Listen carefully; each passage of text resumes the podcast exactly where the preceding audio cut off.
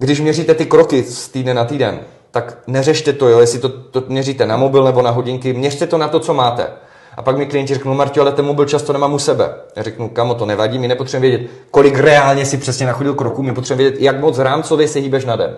A ty konstantně, když jsi doma, tak ten mobil nemáš v kapse, že máš ho položený. Stejně tak v práci.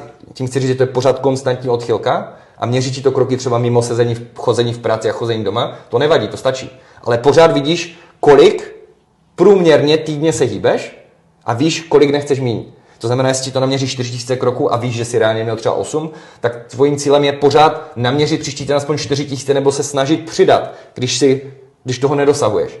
Takhle bude ten výdej energie ten další týden podobný a my víme, že je to příjem versus výdej, takže ti to snad bude fungovat. A nebo víš, o kolik zhruba navýšit, aby si pomohl tím, že zvýšíš výdej a na stejném jídle budeš hubnout.